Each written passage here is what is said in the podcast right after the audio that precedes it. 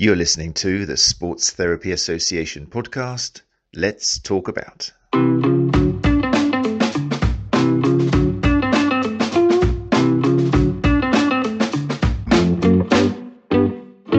Okay, Sports doing, people? Welcome to the Sports Therapy Association podcast here. Um, I hope you're well. If you are listening to the podcast, to the audio, then thanks very much. And we do actually record this live for those of you who aren't aware. Um, and we do encourage you to try and come um, and join us live because you get to meet the guests and speak to them and ask questions and also a great networking possibility because when you do come, then I can bring your kind of like Facebook logo or YouTube logo up onto the screen and your questions. Um, but yeah, if you can't make it, it's at eight o'clock UK time um, every Tuesday. Um, but if you can't make it, then appreciate uh, you listening to the audio. It'd be even nicer if you could leave a nice review and a rating, particularly on Google Podcasts. Um, you can also listen to us on YouTube and um, you can uh, join in the comments from YouTube and also come to the Sports Therapy Association Facebook page. You don't have to be a member of the STA. Um, you're welcome to come along and mix and hang out and meet the guests and uh, the other people who come to join us live. So there we go. That's what we're all about. My name is Matt Phillips of One Chat Live. And um, first of all, I must thank um, Mike Grice once again for stepping in last week um, to be uh, the host with the most. It was very kind of you. Thanks, Mike. Um, and it was a really good session. If I say so myself, I'm going to put myself out of a job here. But um, it was a really good Q and A where uh, Mike and uh, Gary, founder of the STA, had um, a Q and A. Something we should probably do at least once every couple of months because there were some brilliant questions coming from people who joined us live. Um, I'm going to read out a few of the questions just um, at the risk of keeping my guest tonight a little bit bored, but it's just really useful information I feel for soft tissue therapists. There was how do you cope with the pressures of moving back um, to face to face appointments, which was really interesting. And we forget about that. A month of doing kind of like maybe virtual consultations, or for some people not doing anything at all because they were too stressed out. Suddenly back to maybe three, four, five face to face consultations, uh, people a day, real life um, which is total different kind of like shock to the nervous system, isn't it? Um, so that was really interesting to listen to. Um, how many hours of reading research came up again? Should therapists do a month? That's well worth listening to. Just a reminder that at the Sports Therapy Association, Gary, the founder, is very much into looking at different forms of CPD. You don't necessarily have to pay for some big flashy course and travel across the country. Even listening to these podcasts can be down as um, CPD hours if you show what you've learned from it. Um, and indeed, we've got a template now on the STA um, website where you can download that and put in anything you read or watch, which improves you as a therapist counts towards continued professional development. So that was a really good question to listen to. Um, there was face to face. Is it safe to do face to face first aid qualification, uh, which was good as well. Uh, this was an interesting one that I listened to with great fascination. How can we compete ethically in our marketing with the huge amount of misleading advertising out there? That's a massive one. How does some humble little sports therapist or sports massage therapist compete with all these kind of like endless pot of money marketing agencies pushing twaddle out there? It's very tricky. How do you do it without playing the same game? Um, and then also the last question uh, for the hour session was, does a sports therapy degree make you more employable? Which links in quite nicely with what we're going to talk about tonight. Good segue there.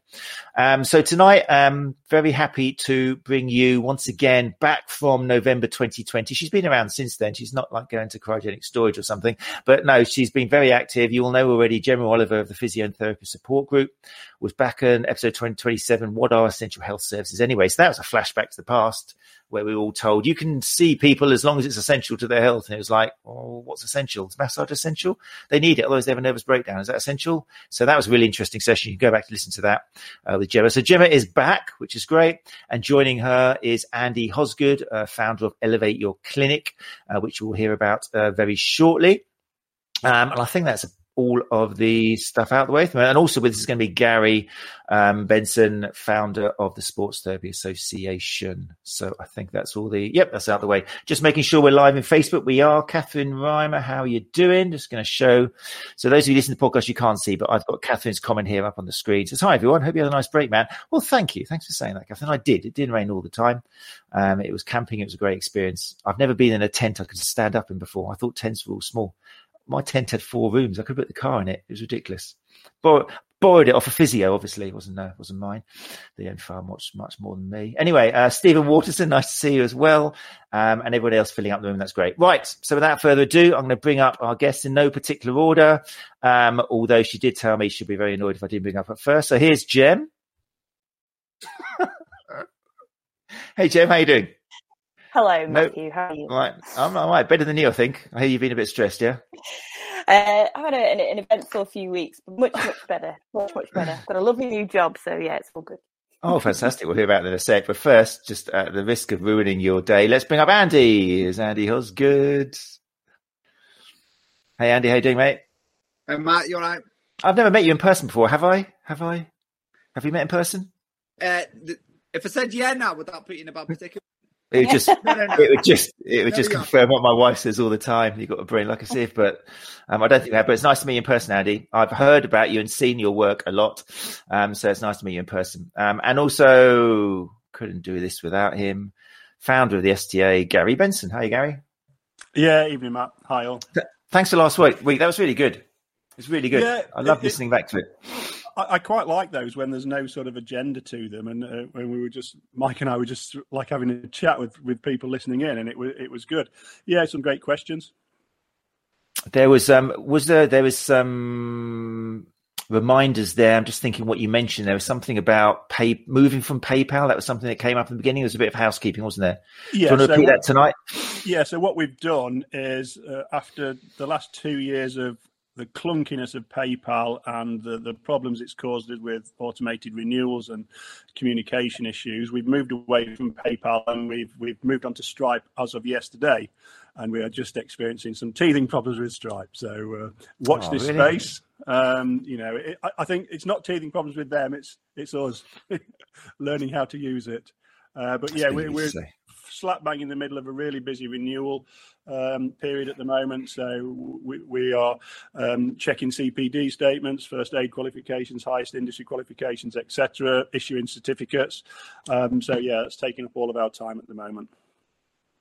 Fantastic. Right. Okay. Right. So, um, Jem and Andy, thanks for joining us this evening. Appreciate your time. Obviously, all of our guests do this for free. There's no monetary passing at all whatsoever. It's all um, the goodness Wait, of putting the good word out there. Did you not read? You didn't read that? email, did you? You know what? It's, Oh, that font's get- got very small at the that end. that tiny. You know, when I didn't get the memo. no. Andy did. He came back to me and said, "What? Are you joking?" no, I appreciate you guys giving up your time. I'm looking forward to this a lot. Looking forward to it. It's a really good topic, um, and I've seen that. I know you know it's a good topic because Anna um, chimes in and goes, "Great topic" in her Italian accent and puts thumbs up everywhere. So you know it's a you know it's a winner. Just make sure you keep the next month free because the Massage Collective will want you for the same topic probably in, in the next few weeks. so make sure you're not too busy. But anyway, um, so Jem, how's it going with the physio um, and therapist support groups? That been keeping you busy as well? Yeah, very no, very well. They're, everyone's very well behaved now. It, sort of runs itself, which is, I think, you know, down to the the, the success of, of of the moderation and lovely team that I've got, but also because it's now been running for eighteen months and almost, and it's conducive and it's lovely to actually have it. There's a self-running, self-sufficient sort of stuff. Um, there's things that we can do, and there's there's plans to do bits and pieces. But now I'm uh, I'm really happy. It's it's uh, to be still successful and still growing and still talking about relevant stuff 18 months in is is is really good and i'm just really pleased that everybody is using it in that way um, as a support network and as things evolve and change as they have done millions of times um, it's really nice that it is still being used and you know this is one of the the topics that comes up quite a lot uh, it's one of the reasons i wanted to sort of talk about it because we get themes and movements and thinking from different people in different professions and that's what i really like about the group so That's the greatest thing I see about the group when I'm in there having a little look is because you've got so many therapists now in there because it's a physio and therapist support group, which was a great move. It's just broken down those walls and you're getting, you're doing a little research really, aren't you? You're seeing like, what do people want? What do people need? You're encouraging Yeah. people to talk. Yeah, definitely. Yeah, and that's one of the reasons we, we really do want to talk about this because it is something that is a problem. You know, recruitment is an issue for various reasons, you know, whether you're looking for work or you're changing or you're actually trying to employ people. So it is important. It comes up a lot in the group, not just our group, but many, I think. So Fantastic. And you got a signature of approval there from Emily saying it's an amazing space for all professions. There you go. Physio yeah, that's why I grabbed her. That's why she's part of the moderating team because we, we, we pay her. Don't say say that. You've ruined it.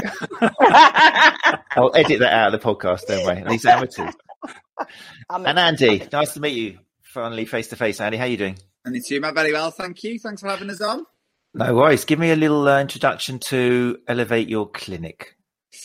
Yeah, so Elevate Your Clinic was a, a brain idea from myself and Phil, who is a non therapist. So he's an out of industry expert who has been a leadership and management coach in um, for many many years, but especially now specialises in small business. And it was the idea for when when I was trying to grow my therapy business 20 years ago when I was setting out. Um, where do you go for support? You know, everything was was elite for uh, you know business coaches that charge loads of money that didn't understand the industry at all. So the idea of Elevated Clinic, we grew our business to the size where I was very fortunate, like that classic thing, I could step back and have people like Jem doing all the hard work for us, and then um, and uh, and it was a, it was a space where how do we help as many therapists who get the information and the education they need to build the business they want, and that was what it was all about. And it started off as a coaching, like a one-to-one coaching thing, but then we've built our own online academy now. So the idea is now people can can kind of learn as they go really and can dip in. It can either be used as a problem solving thing. So if you've got an issue in your business, you can go and have a look at some educational stuff on how to solve the problem. Or if you're new to business and, or you're like me and a bit of a geek and want to know as much as you can, then there's an order of which you can, for me, build all the good foundations to build a therapy business from a startup all the way through to you know, multi million pounds if you chose to go that way and get giddy. Fantastic. Great stuff. And the exact website for that? Normally I'd bring up a, a splash screen here, yeah, but if people want to go and check that out, is it just uh, elevate your clinic? Yeah, elevate, elevateyourclinic.com. Yeah. Dot com. It's a dot com. Fantastic. Okay then. Right. So let's get into the topic, which um, was, well, I've actually had to modify all of our adverts now because it's the longest topic we've ever had to fit into the advert. Integration of sports therapists into private practice and physiotherapist roles. Way too many characters, but I couldn't think of a way of shorting it down. What, um, tell us, Jem, you came up with this, which is always great. I love when guests came up with suggestions because it's something that's on your mind and obviously you're passionate about and you've been thinking about for a while, like you've already said. Give us a kind of a basic introduction to why you think we should be talking about that. I think, um, as I did say, it, it is mentioned quite a lot. We've got a lot of people, specifically within the Facebook group, looking for staff at the moment. We see the adverts all the time. And again, not just in our group, but many. And I think going through the changes that everyone's going through, especially now people are, you know, opening up a bit more and changing practices or developing new ways, there seems to be a bit of a shortage. Now, we, you know, I am a physiotherapist there is a reason that the group is called Physio and Therapist Support Group. I come from a, a sports medicine background um, where everybody sort of works together anyway, and I work with lots of different professionals. And I've been fortunate to work in a lot of private clinics, and I choose to work in a lot of private clinics which actually have a mix of professionals in them for whatever you know for whatever reason, and it works really well. And I just think you know if there is seems to be a bit of a, a, shortage and we know there isn't a shortage of professionals out there. You know there's lots of people looking for work. So why why are clinics and people struggling to find professionals to fill these roles because it appears that they are. Okay we, uh, the group there's a good number in our group so we do get the themes running through it and there's lots of recruitment stuff at the moment. You speak to people and it's difficult. Now there is a side of it from an argument point of view saying from a recruitment point of view it's very difficult. I don't think we've, we've got that right in the industry. But there is also an argument to say oh people or employers getting it right? You know are they looking for the right sort of people and why? In some cases are they looking specifically for physios or role specific things? When actually there's a lot of people that are very qualified and have the skill set to provide that service but they're not a physio. They may be a sports therapist or may be um, you know a graduate sports rehabilitation um, person. And so that's where it comes from. It, you know, there's lots and lots of very qualified and very capable people. We all have a mix and a range of skills. Do we need to start looking at it slightly different rather than just saying advertising for a physio or an osteopath or whatever? You know, does that need to be different? Now, I think yes, physiotherapist, you know, is a protected title. We're not saying that people should start to call themselves different things. I wouldn't call myself a sports therapist, for example, but it's about looking at what you need to fill in your clinic. What's the type of person that you're looking for? What's the skill set that you're looking for? And using that to advertise with people rather than maybe a physio or a specific role set. Why do you think well, if you hear this, then why? It's just um, Gemma's got tw- 12 dogs um, on, the, on, the, couch behind her. If you can't, if you're not watching the show, then you just have to imagine you've got little Gem in the middle and about 12 chihuahuas, I think, sitting around her, It's like Paris Hilton, she does. Um, so yeah, what, who are these people looking just for physios? Are they physios themselves? And why do you think they're confining it to physios? What are their preconceptions? Not sure. I think some of it is a traditional approach. I think some some people are, you know, are physios and they want that sort of people. They want people in similar sort of a skill set. I think there's an education thing. I think there's a cultural thing to people. You know, that's what, what they've always done and how they've always worked. Um, I think there is there is an element of an insurance point of view. I think, um, although uh, people are moving away from private medical insurance now, as as we know, and it's probably a theme in itself for various reasons.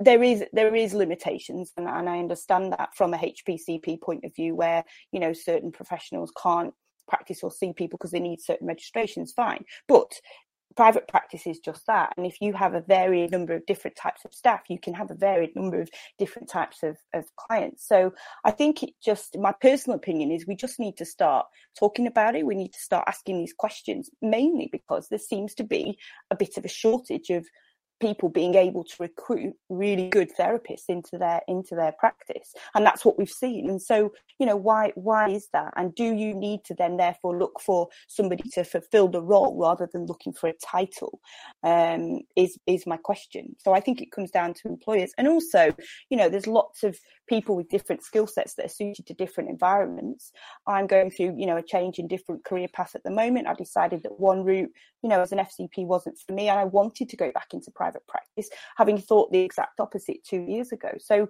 there may be people also thinking, well, you know, can I work in those sort of environments? You know, and if I was a sports therapist sat at home looking for work and I see lots of adverts for physio, physio, physio, I may be sat there going, well, could I, could I do that role? And does it put them off? You know, are we missing or are employers missing a massive group of people that are uh, incredible at providing a really good service for patients and clients within their clinic? And I think we may be missing a trick by just being very specific. And I'm not saying we all should sort of blur the lines and start calling each other, you know, different titles, but you know, we are all very good at what we do, and I think it would be good to see it a bit more expanded within the within the profession. Okay, then, Gary, you spend a lot of your time picking up on people who are advertising for physios, whether maybe they could be kind of like the, the fact they could be missing on a pool of particularly well skilled other therapists like sports therapists. What do you think the reason is? Is it their fault, our fault, mixture of the two, or what can we do to stop it? Um, I, I, think it's multifaceted. Um, and, and, just as a, a, point, going back to last week's chat with Mike Grice, Mike did a, a great job of explaining how his multidiscipline clinic works, um, how he thought it might work initially, the changes he had to make, um, and how it now runs, you know, runs itself really with, with the multidiscipline practitioners. But you, you, know, the the people I'm talking to, and and uh, my name's mentioned quite a lot on on Gem's group. Uh, you know, when when people are looking to recruit and they they, they say they're looking for a sports therapist, and and I get private messages, and and you know, I engage in conversation with these people, and you know, as Gem identified, sometimes they're looking for a clone of themselves. Um, and a sports therapist might not be the best person to fit that role because you know we're not physiotherapists you know we are not allied health professionals. And as as a part of that we are not legally or ethically allowed to diagnose. Uh, we clinically reason and assess um, you know and we treat what we find. But you know what one of my frustrations has been that when I'm contacted by a physiotherapy clinic looking for a graduate sports therapist, and I say, you know, what what specification what what's the personal and professional specification you want? And they say i want them to do everything that i can do but i only want to pay them half the wages of a physio. And you know I, it boils my blood sometimes and uh, but i'm very diplomatic and i always try and put across the point that you know a successful a, a, graduate sports therapist, let's just take it as an example with some simple maths that if, if a graduate sports therapist works in their own clinical environment and they have 20 clients a week, charging between 40 and 50 pounds per person, that's between 800 and 1,000 pounds a week. So that's between 41,600 and 52,000 pounds a year. Now, why would they be attracted to a multidiscipline clinic when they're already working autonomously with a with a, a referral network in place you know for 20,000 or 18,000 because they're the sort of wages that are you know are appropriate for somebody working in Tesco's um, on the veg department like my son did. Not for a graduate sports therapist who spent three years and close on 50 grand of uh, uh, you know time and, and, and money commitment to get their qualification good points andy you've heard reflect yeah uh, i have to be honest is a topic that both me and jem have spent quite considerable time discussing because i've had a multidisciplinary uh, multi background in my whole clinic is. So I've always been 50 50 physios to either sports therapists and sports rehabilitators from day one. That's how we built our clinic. So for me, that model's always been um, the norm and what we what we should do. And it was only, a guess, how you know when I when I opened my clinic no one, everyone, no one had talked to each other because everyone was competitors. So no one could share what was going on. So I never really understood when I started explaining to others that that we have this 50-50 split that people, oh, what, what, what they like, you know, well, you know, like a being from another planet. It's crazy. it's interesting fact. Well, you know, the end of the day, we, how I've always judged people as therapists is you know, if you can come to an interview and I like you, you can communicate well with the client and the customer, and the customer's going to like you, which is fundamentally got to be skill 101, right? Because you know, if you if you're going to try and get someone to comply with a load of exercises which are boring and going to ask them to try and do it three times a day, you're going to have to have some decent rapport skills. And then on clinical assessment that you do, you assess for that. So you would assess on the basis, in my opinion, of somebody that can actually assess well and understand what's going on and create the re- the correct rehabilitation plan, whatever that means. Now, if they happen to be a sports therapist, happen to be a physiotherapist, I've never really cared because at the end of the day, for me, they're just John, and that's been my whole analogy that I've always kind of gone through, you know. And it's it's interesting when you listen. When I obviously have a nosy in Gems group and have a look at what people are going on about. But in any other industry in the world, we recruit on the basis of the skill set they've got to fulfill the role. So you would write a job description and the roles and the skills that do that, and then you recruit based on them, not what their actual what they've done or what their title is. So it's an industry thing as well, isn't it, in the therapy world that we a physio then goes, well, I've got a physio business, so I need to recruit a physio.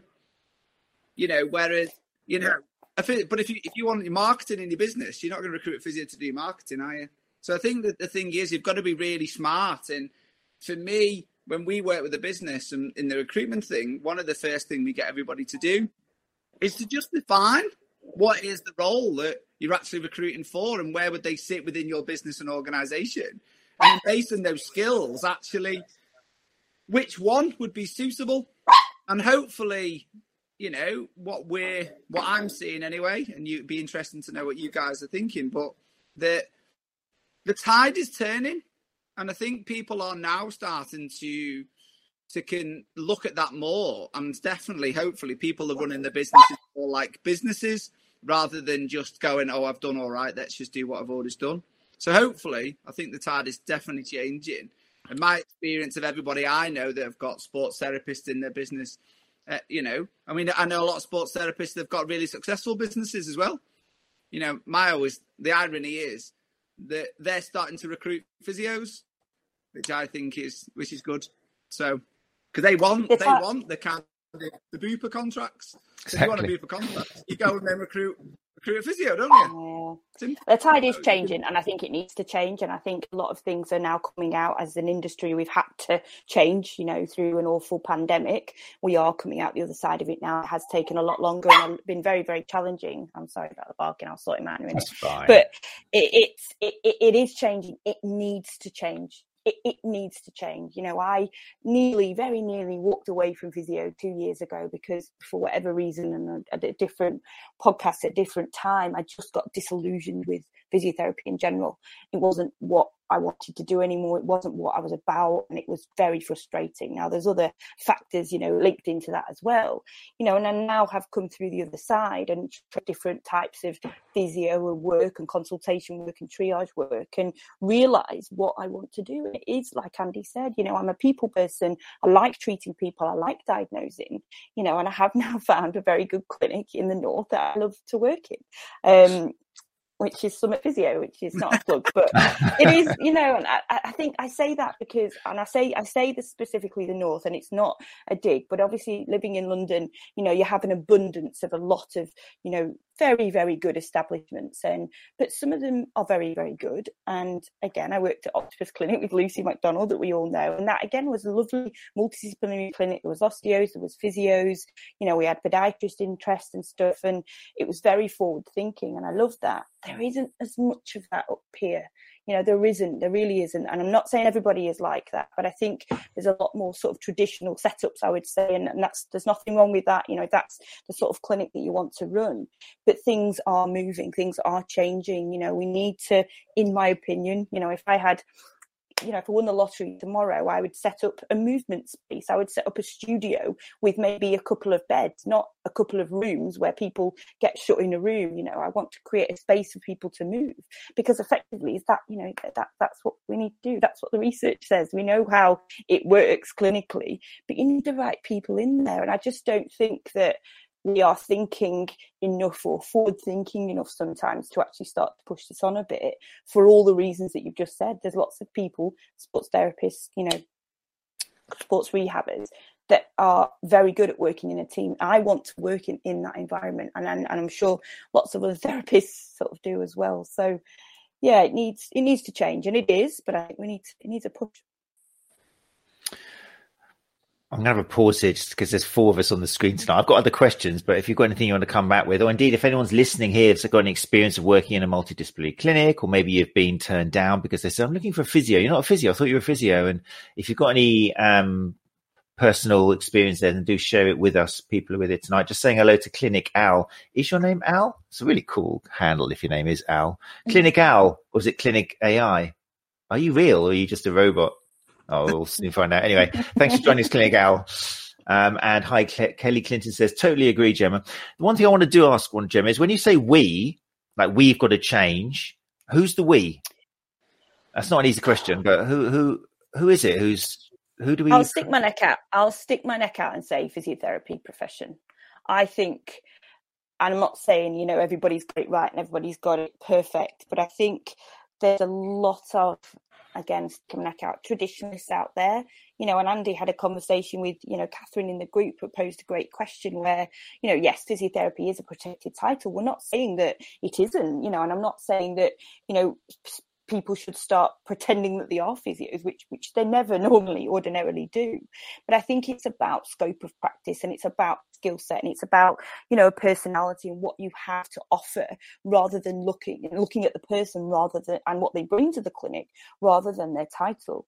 So I think when I say we, I mean the physio profession as a whole. Now, if if you want to do like we, you know, we just mentioned lots of insurance work that need HCPC registrations, and and that's where you want to go, then uh, you know, obviously there's restrictions in in who can see those those clients and those patients.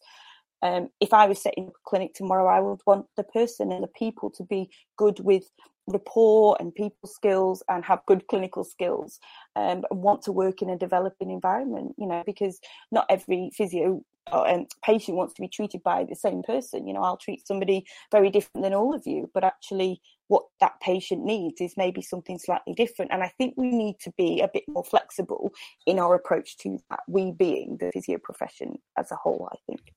How much, how much of physiotherapy is kind of NHS hospital based, where it's kind of really important to have that massive, big physiotherapy input because you're working in different wards and learning about stuff which sports therapists don't even cover? How many physios are in that environment compared to a private practice? Do you know? I don't, and that's a question that's actually come up quite a lot. Actually, we'll have to speak to the man and the Statman legend, Jack Chew. Probably have some ideas, but I, I, have, I have no. I need, idea a, I need a short answer. I can't ask Jack. I need to know now. Anybody knows? No, and I, and I don't know, and I don't know, and I think there's a misconception, especially from patients. This is the other, you know, side of the coin is that patients clump us all together anyway. you know, they don't.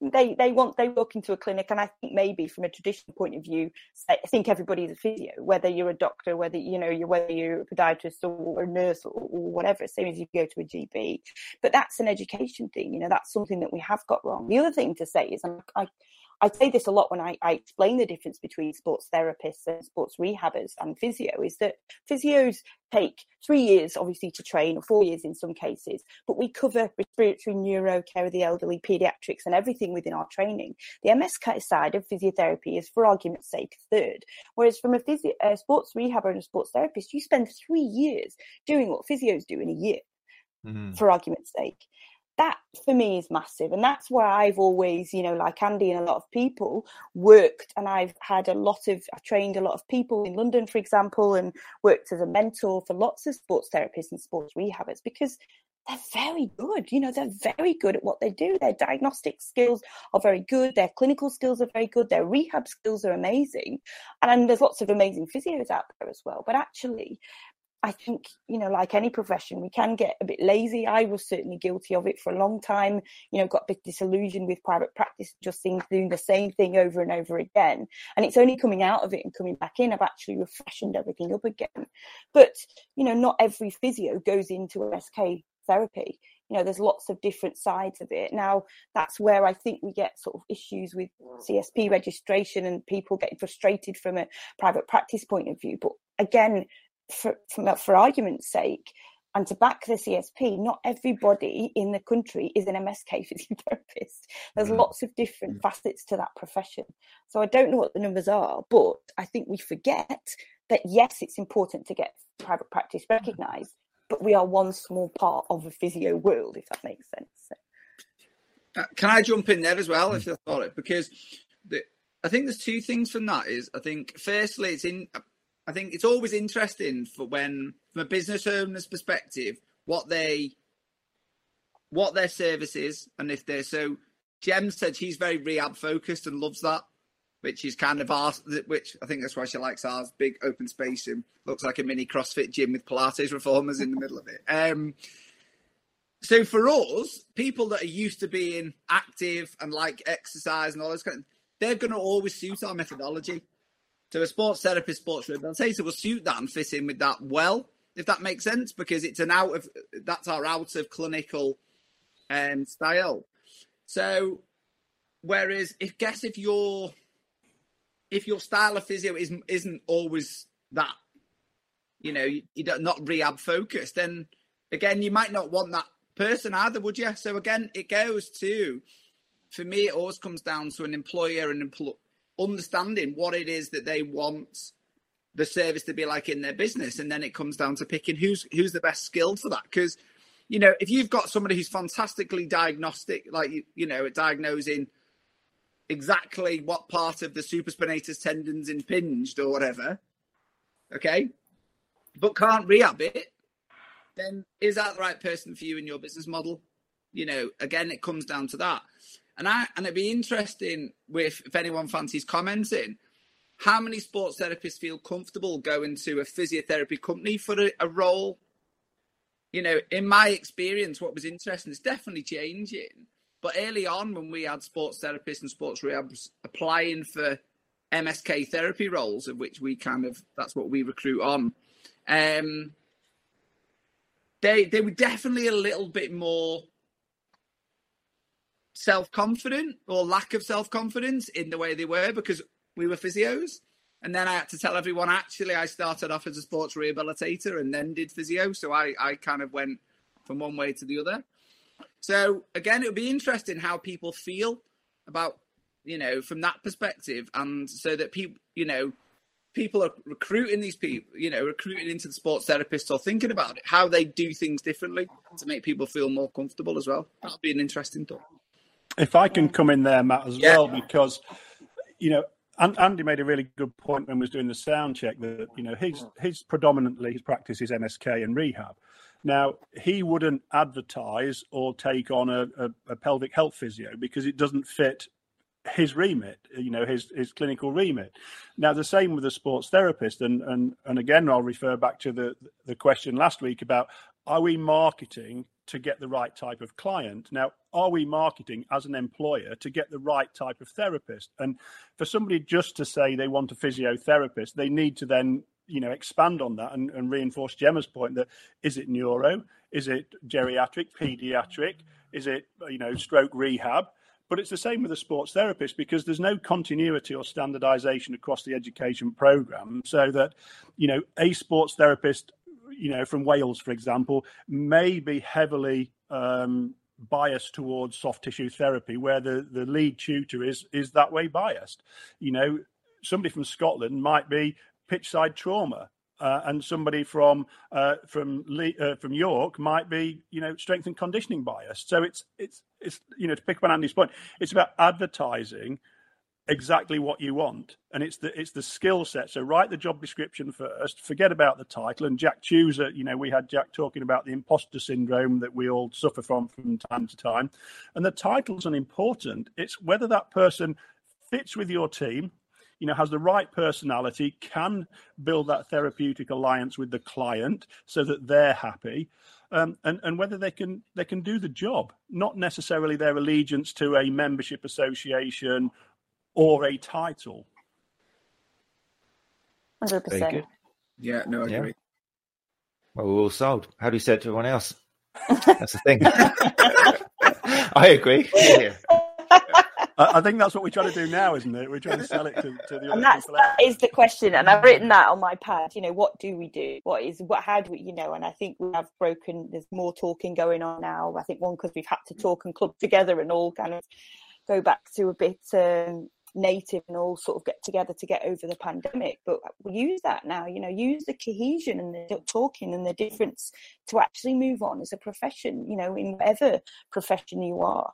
Um, that, that's why it's important to me, you know, Andy, you know, we've been discussing it quite a lot. We need to see what we can do to start to change it. And the job description, the job spec, and thinking about maybe what you want in your service um, is the key thing, I think, at the moment. Do you not think, though, that, you know, web chats like this, groups like ours, which are, you know, we, you know, allow multidiscipline practitioners in our GEMS group as well.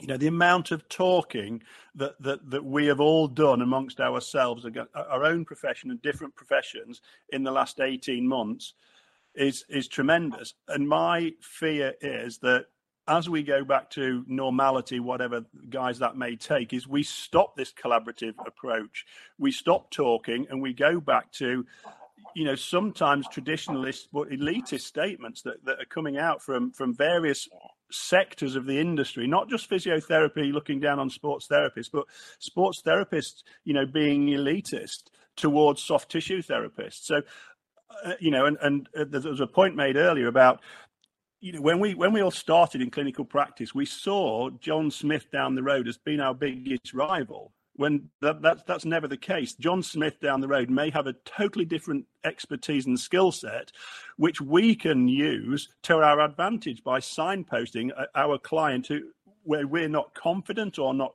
not permitted or not uh, qualified to work with. Say, well, go and see John Smith down the road, and then you build that therapeutic alliance with your competitors, rivals. I've always, even in my previous business, which was totally unrelated, you know, I had an alliance with all of my so-called competitors, so that we, you know, we knew where we were working, we knew what was going on, and and it was a sort of a team approach. And I think if we lose that, then that'll be that'll be a sad day.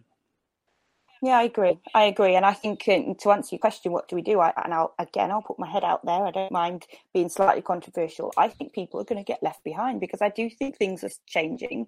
I do think you know it, it was sort of moving in that direction anyway. Every aspect of healthcare has definitely changed in the last eighteen months for the better in some aspects, and I think that people will roll with it, Gary. I think people that are open enough to sort of think about their practice different, whatever discipline they are, and take on this cohesive cohesive and collaborative working and thinking, well, actually, maybe I could have an osteo clinic, maybe I could have a chiro, maybe I could have some soft tissue work instead of doing lots of manual therapy as a physio practitioner. Maybe I could, you know, work with a sports therapist to do some rehab stuff.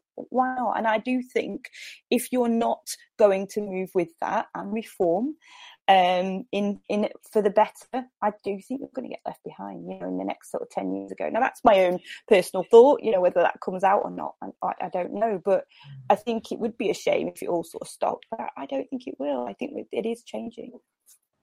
Do you think? Do you think that the and I don't know how big this is because obviously we all kind of follow the same people on Twitter and all involved in the same kind of podcast and stuff. But the movement towards being more evidence informed, do you think that's a positive thing in helping break down these traditional barriers? Because normally you'd say, "Oh, don't a chiropractors, they're just going to be clicking spines, and osteopaths is going to think they're going to cure everything with manipulations. Uh, sports therapist is going to be massaging the hell out of everyone, and so on. A physio just going to be handing out exercises from 1990, kind of black and white."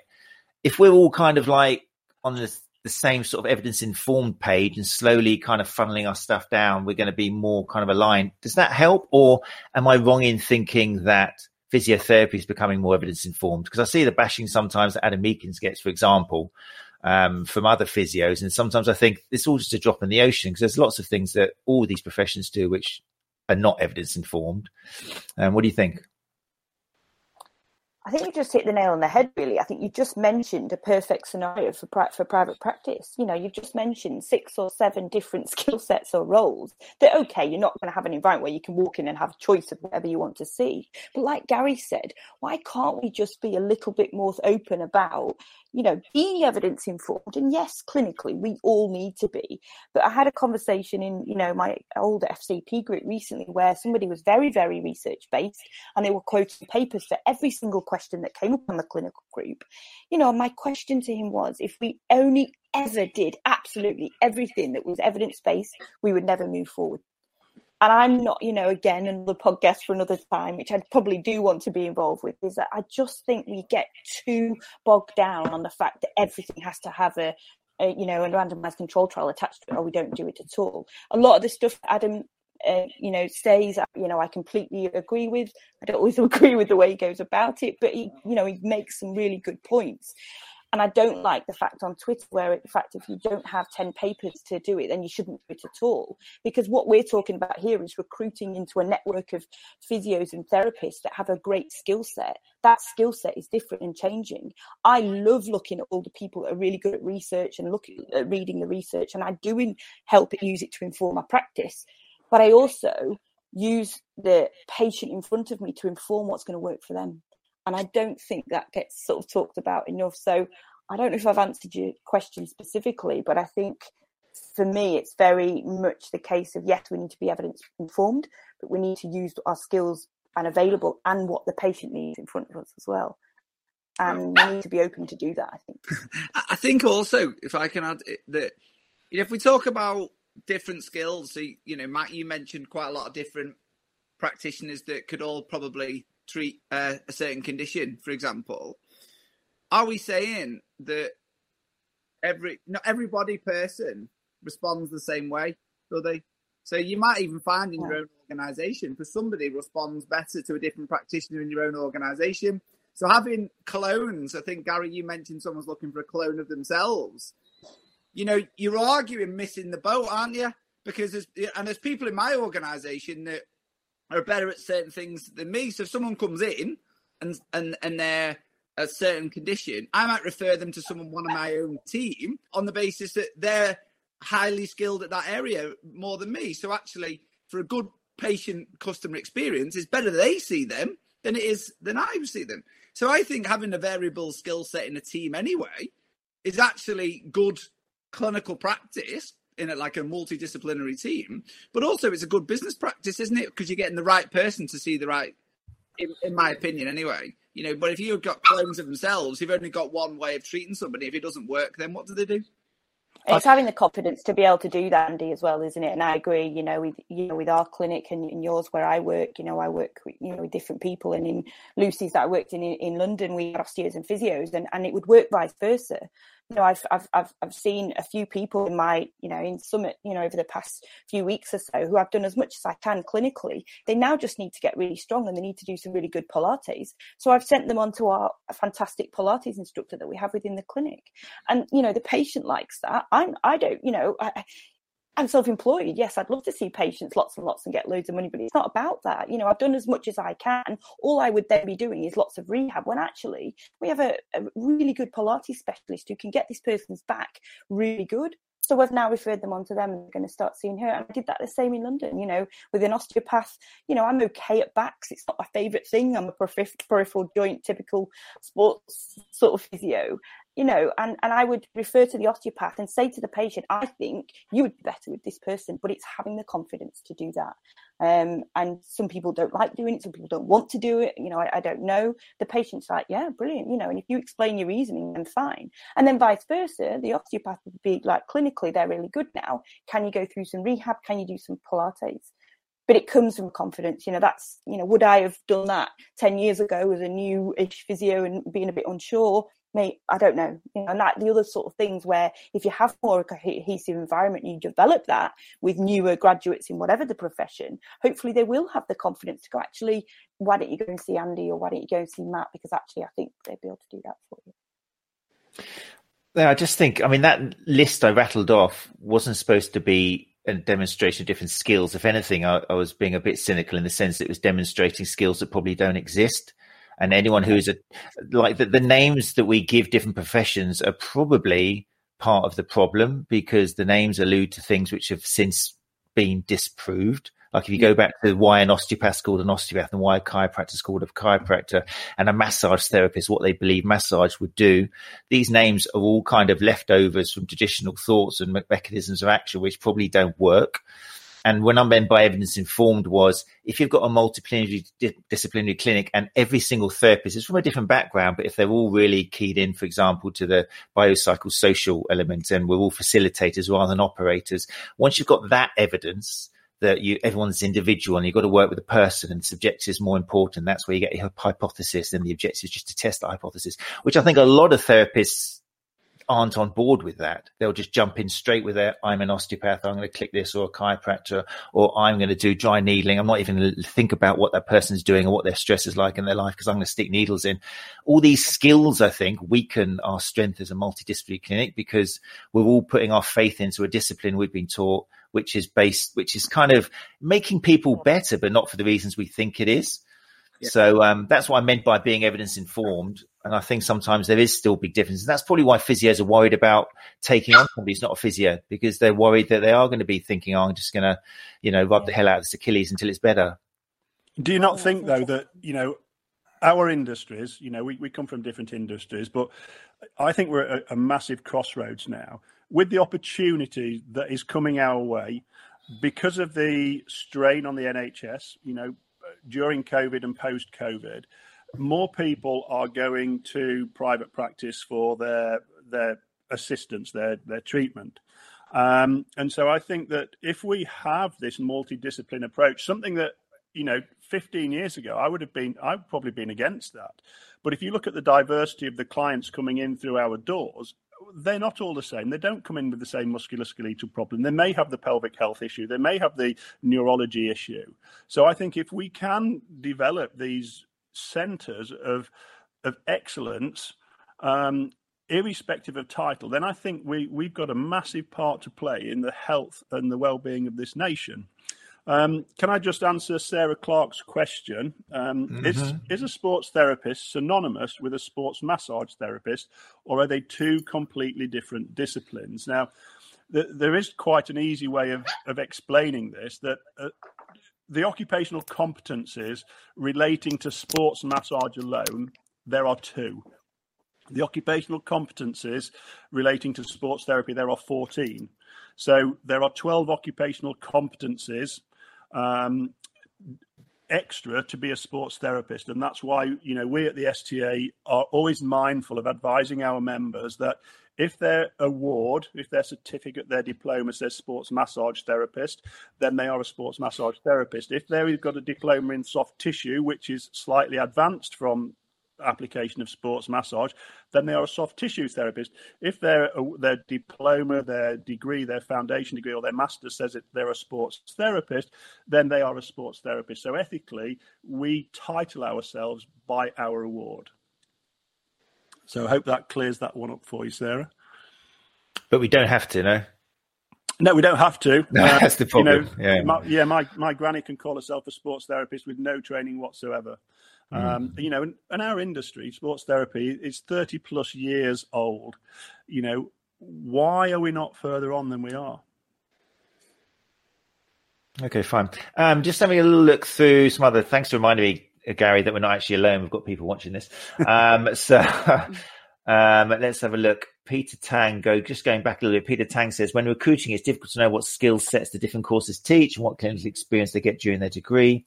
Sports therapy versus GSR versus Scrum courses. With physio courses, we automatically assume a full-rounded teaching and a thousand clinical hours. Yeah, so that's the problem, isn't it, with just hiring somebody because of the course they've done. It's, it's really looking at the skill sets and the skills which they've. Um, one of the things I noticed of when I've worked in multidisciplinary clinics and I'm biased, obviously, because I'm not a physio and I haven't done physiotherapy. But I, time and time again in a clinic, not just with physios, also with podiatrists, basically people come from the NHS, was they weren't equipped to work with or to market themselves, to work with somebody for an hour, to actually have to engage the person, to show that level of empathy, to get them on board, to get them to come back, because they were more used to that kind of, well, they'll be coming back next week anyway for 20 minutes, and for the next eight weeks, you'll be seeing them. So there was an awful lot of that connection, rapport kind of skill thing, which was missing, which I don't know whether that wasn't taught on the original physiotherapy degree or whether it just disappears as soon as you get into that just patients lining up. But that's such an important thing of healthcare, isn't it? Getting that communication and getting that trust and that therapeutic alliance. So that's something which I think maybe MSK sports therapists have got a little bit of a head start on because they do devote so much more time to kind of personal contact with people and working with the idea you're going to be with them for an hour rather than a rushed kind of 15 minutes. Does that make sense? Yeah, a lot. A lot of my skills, and from a personal point of view, come from working in sport. I think, and I was a bit of a people person anyway. I wasn't always this sort of outgoing as a as a youngster, and, and definitely not in my twenties. But um, I have developed it because you you do in sport you sink or swim and you have to get on with it. So you know, and you do, and it my success in my career in sports medicine has come from my personality, my rapport. Now that now nicely moves over to improving me being able to use all of those skills in private practice. So you're right, but that didn't come from the physio degree, you know. And I mm. think physio. My friend is a, a course lecturer at St George's um, in London, and he they've remodeled and a lot of courses are doing this now. They are changing and rewriting a lot of because some physio courses are better than others but you're right matt they don't we don't they don't teach that. They try and teach the clinical side and again i come back to my point whereas that yes it's well rounded but we only have one third an MSK sort of teaching, and within that one third, you then have to get in all of the things that you mentioned as well. And this, you know, is a medical issue. You know, how many doctors and GPs do we know that are fantastic clinically and could save your life, but have the um, you know the personality of a pencil so it's you know it isn't just a, therapist or a physio or a sports therapy thing it's nationwide which comes back to the recruitment point where look at the person, you know, look at the skill set. What do you want for your clinic? Do you want someone that's just going to sit and get all the diagnosis and be absolutely amazing, spot on clinical diagnostics all the time? Or do you want someone that patients are going to like? They're going to come back. You're going to do a really good job. They're going to be able to offer different services. They're going to be referring on to other people. And this is where I think we do need to think a bit different. There's lots of people that are doing this. But if you are short and you're struggling to recruit people for your physio practice, look at other things, look at other options, look at what else you can do, but recognize the skill set that they've got at the same time, you know. Can I just sorry, my last Matt, following on from what you were saying, I think it's easier to teach the clinical skills than it is than the rapport skills. So yeah, I, yeah. I would rather uh, say I would rather have somebody that comes who's got that natural ability to build rapport and personality, and I think well, it, it's in what I found any over the last of training people. If they've got that natural ability to build rapport, then we can help guide them along the clinical journey. All right, because everyone's going to. We, we've recruited graduates for years, so they're never going to be brilliant because they're straight out of university, right? So, but if they've got a personality, we can take them on. You know, we built we built a brand where five or six of ours then went on to work in elite sport from working under our guidance which is kind of where we, you know, we that model works for us. But if I get people that are clinically very sound, but actually have got no personality skills, they're actually less effective in private practice. So I would mm. argue skills that you were mentioning before that you say that you know a lot of sports therapists have an abundance. You know, for me, that would be one of the key skills I would look at as a recruiter. When yeah. I don't know if you uh, uh, listened to the edition that we did, but you know, this is not evidence-based research. We did a bit of a straw poll amongst our members, and we discussed, and this reinforces Andy's point here that we discussed in a treatment session. Let's just say it's an hour for argument's sake. What percentage of the success of that treatment hour is down to the person, the therapist, and what is down to the passive intervention that was selected by the by the therapist. And it came out that 75% of the success of that treatment was down to the experience, the the rapport that the therapist could build, the therapeutic alliance, how they communicated, how they educated, how they listened, and and only 25% was down to the bit of sticky tape or the needle or the thumb in the piriformis. And, and that reinforces the point that we should be looking for people, people, people who can talk to people, people who can listen, people who can reassure, who can decatastrophize what's going on, and not necessarily those clinically excellent people with no social skills. Good point. Yeah. I, I, I, second that. I'm not. I'm. I'm confident, and I'm a good therapist. I am not on paper the best physiotherapist out there. You know, clinically, Andy and I have discussed this many, many a time. Um, I don't know which camp I fall in, Andy, in your in your in your company. I don't know whether I'm the the rubbish, the uh, the person that needs help, or the the personality of a pencil. But no, I joke, but I, am not. I'm really not. And I know, you know, I was a mid sort of 50, 60 percent. I scraped a two one on my, you know, degree. I'm good, but I'm good because I'm a people person. I'm good because I listen to people and I have good skills that I've developed and I've worked hard on. But there's lots of people out there that are better than me, I would say. And and, and again in sports medicine, and I, and I was very underconfident as a younger sort of physio working in sport, where people would be able to do all of these fancy techniques, which I either couldn't do or didn't want to do. You know, now I've got the confidence to go, well, that's not the way I work, so I don't want to do that. But you know, as a junior physio, I didn't I didn't have that. I sort of looked at all these physios that were working and thinking they were amazing, and yes, they were very good at what they were doing. But I've got all of my roles and all of my success from a sports medicine point of view because I can talk to athletes, I can talk to coach.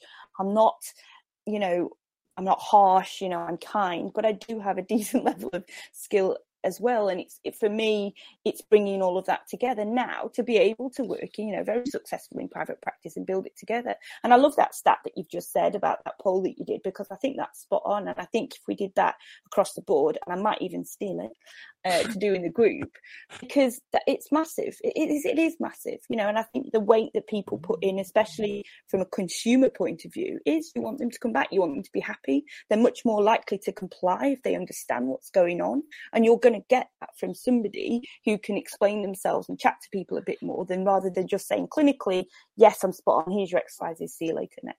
So, yeah, I love that.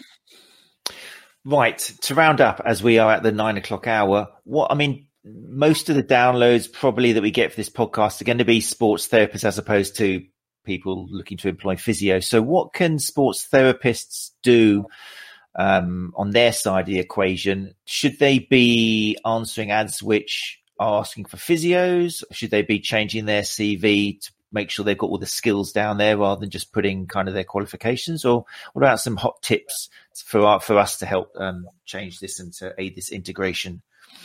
I think one of the one of the problems that we as sports therapists create for ourselves is that we don't know how to describe ourselves. And you know, a graduate sports therapist, and and I speak to, you know, I've spoke probably to thirty people today, uh, thirty members or, or new applicants, etc.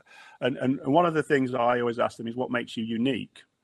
And they they never have an answer for that. You know, if I came to Newport to spend my fifty quid, why would I come and see you? How would you make a connection with me? And and you know, a graduate sports therapist will say we're we're not a, a, a, sports massage therapist, and yet the first thing you see on their Facebook page or their post or their business card is sports massage appointments. I think we've got to be better at explaining what we do, so that we're not misinterpreted, so people like Sarah can understand the difference between a sports massage therapist and a sports therapist and a sports rehabilitator. So I think our industry needs to do to be better at explaining what we do. And um, and on our I don't know if you saw it Matt but Emma Wardle put something about what is a sports therapist and she went on to list the things that she does um, and the things that she doesn't. And, and another member had done a comparison between sports therapy and physiotherapy which was really enlightening that, that, that they'd taken the time to do this and, and put it out to their clients. So uh, you know as an industry we need to do things better. We need to explain what we do better. And I think from employers they need to understand what our remit is and and if if they want to employ us in in their multidiscipline clinics then then that's fantastic. Great stuff. Yeah i think they i think you know it, they need to ask the question. You know, I think it would be good to ring up and it comes with confidence, but just if they see adverts, say, look, this is what I do. And as Gary said, I think put on there, make sure you put on there what you do. Sometimes we assume, and I do it myself, even recent sort of job hunting and looking around. You know, my, we looked at my CV even last week and thought, well, that's a bit rubbish. But, but I think we assume people know what we do and actually they don't you know and, and and put on there what you like doing what you're good at what you're passionate about you know move away from a traditional cv there's so many creative ways to do it now. But call up the practices and say look i know you're recruiting. This is my skill set. If they say no they say no. You've not lost anything. I think be be a bit bolder. Um Andy's always got some great tips about CVs and recruitment and stuff. So, you know, and Elevate, that's what Elevate is good for, especially from an academy point of view. You know, there's, there's ways and there's people out there to help you with this. You know, don't think that it's just for physios or HCPC or allied health professionals. Be a bit bolder in your approach to these clinics, I think. Uh, and for me, it would be also recruit what if you're going to if you're looking at a job, it's interesting. So if someone is recruiting for a physio, then I would the first thing I would do as a sports therapist now would look to see if it is a multidisciplinary team. Would I fit into yeah. that role anyway? You know, yeah. you research and go actually that I wouldn't suit that. So would you want to work in there anyway? So what's the point? Yeah. Do you, do you even want to work there? You know, the thing I say to anybody if you're trying to recruit now is is what you love and what you feel your skill set be being is it going to be would you like to work there? Is that going to suit your environment? So, firstly, foremost, you know, if someone if someone came to me and said, "Look, I know you've got this is your style. You like your rehab, and I've done like Gary was saying, someone who's got a background in strength and conditioning, a sports therapist." That CV would land in my inbox and be brilliant because that's what we love to do. So you know, so again, I think for me, if you're going to apply for a job, make sure that you also research the job that you're applying for to see if it suits you and that your skill set is going to match. Because then you can go in and go, look, this is how your business does things. These are the skills that I've got. That I think they mirror. So that would be my big tip: is to really kind of do your evidence and find the job that will suit you too. Great stuff. And just to reiterate, Jamie, you said there is a bit of a shortage out there. Is there? Is there when people put out recruiting for physios, are they not getting what they need? Uh, well, again, this is just from, you know, I don't have any stats on this, but if you look at, gosh, I don't know, we must, must be able to grab the amount of uh, marketing posts on the group, but it seems to me at the moment that yes, there is, there is, I don't know if shortage is the right word, but people don't seem to be able to get the people that they want to work in clinics just from the volume of people that, that, that advertise within my own group, you know, and, and, and again, I don't know if that's a recruitment issue because there's there is the people out there and there is people looking for work. Mm. Um, but let's keep it talking. There is there is there is an issue. So I'm going to throw it back to you, both you and Matt, and I'm going to throw Ollie Coburn on the bus. And we need to do this in our group. You know, this needs this is bigger than you know sports therapy. It's great to get on and talk about this, but I think it would be great to do this within our own group and open it up. It's one of the only ways maybe that we can start to promote, you know, the mm. services that you have and people know. But let's try and see if we can break down some barriers because there are some people who won't agree, and that's absolutely fine. But I think we need to have these conversations. So let's get that in. If you both like to come in and do that, I think we'll get Ollie involved and, and Matt Scarsbrook and see if we can have a, a bit more of a MDT chat. Shall we do that? That sounds like a great idea. Yeah, it's always useful, isn't it? Especially getting people who don't agree because we kind of all Yes. know we're all kind of on the same page, and we kind of, you know, it'd be great to, yeah, get the people who We'll get Matt up in there he'll, he'll, he'll ruffle a few feathers. He to see what's happened to him. I still take part of the blame for that. I think I've created a bit of a monster. I gave him too much time at my Tech Live conference. When I gave him that mic, it just created a, it was just, oh, what have I done? He was such a docile, quiet chap before then. Anyway, well, look, time has beaten us. Um, thank you so much, you two, um, for your input.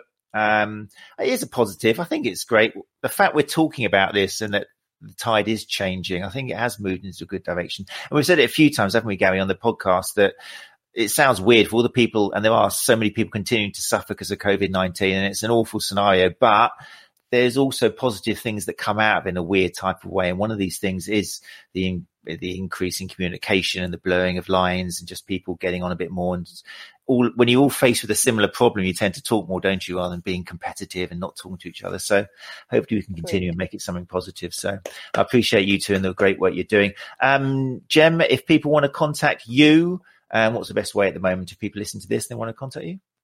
I do. I do have a website. It's gemmaoliver.com. Uh, it's work in progress, but Twitter normally probably Gemma Gem Oliver, um, or just throw me a message uh, on the group. And you're quite good at sharing. Whenever you do your, I can always tell when you do your podcast at eight o'clock on the Tuesday because we get an influx of members bring on into the uh, Facebook group. So uh, thank you for that. And it is a lovely space, as as we said, and that is um, you know, I'm, I'm very proud of it, and it is self-sufficient and self-running. It's an open space for that reason, for, as a support network, and long may it continue because it can evolve in the right way. I think so.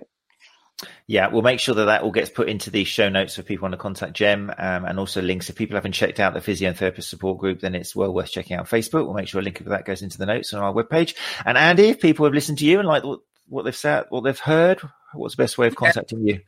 Yeah, so certainly uh, LinkedIn, just Andy Osgood on LinkedIn, or our Elevate Your Clinic. So on all of the social media, it's at Elevate Your Clinic. Um, we're on Instagram and all those, and then they can just see what we're up to and they can reach out to us. Fantastic. And as far as the STA goes, um, Gary, you're still occasionally talking to people, are you, during the day? What did you say, 30 today? just Yeah, about about that. Yeah, and and it was today was an easy day. Yesterday was a hard day for me because I, I don't know, but my brain wasn't functioning properly, and and and I found you know myself getting a bit stressed with with the amount of talking that I was doing. I don't usually need an excuse to chatter away, but uh, yesterday I just wanted to lie down in the dark room but uh, uh, Ben Ben Mace Crossley, I will come back to you on your point. Um, I'll, I'll, direct message you and arrange to uh, schedule a call to discuss that. Um, and I'll also make some notes in this. But yeah, Jem and, and, and, Andy, if you want anything, putting in our members forums, you know, I'll get Matt to uh, to add your contact details in there. So uh, uh, when it links to this as well. So uh, thank you very much for giving up your time. Do appreciate it. Right, guys, thank you very much. Um, right, just to let you know that next week, uh, next Tuesday, same time and place, eight o'clock UK time, um, we'll be back. I'm going to be talking to my guest is going to be Dr. Amy M. Bender, who is um, Director of Sleep Science at Cerebra in Calgary, Alberta, Canada. She'll be talking live from uh, Canada. I'll be talking live from Menorca. Yeah, I know. Unless it goes red or something weird happens in the next few days, but that's where I'm going to be talking from a hotel room in Menorca. Good, I'm looking forward to that. Um, yes, so do join us for that. Obviously, we'll be talking about the the importance and relevance of sleep with regards to sport and working with um, sporting athletes. Um, and um, Dr. Amy Bender is a huge um, resource on that. So do join us for that eight o'clock. Um, and in the meantime, right, thanks, guys. Thanks, Andy, Gemma, Gary. Have a lovely evening. Thanks, everyone. Thanks, everyone who joined us. Take care. I see you. Take care. You're listening to the Sports Therapy Association podcast. Let's talk about.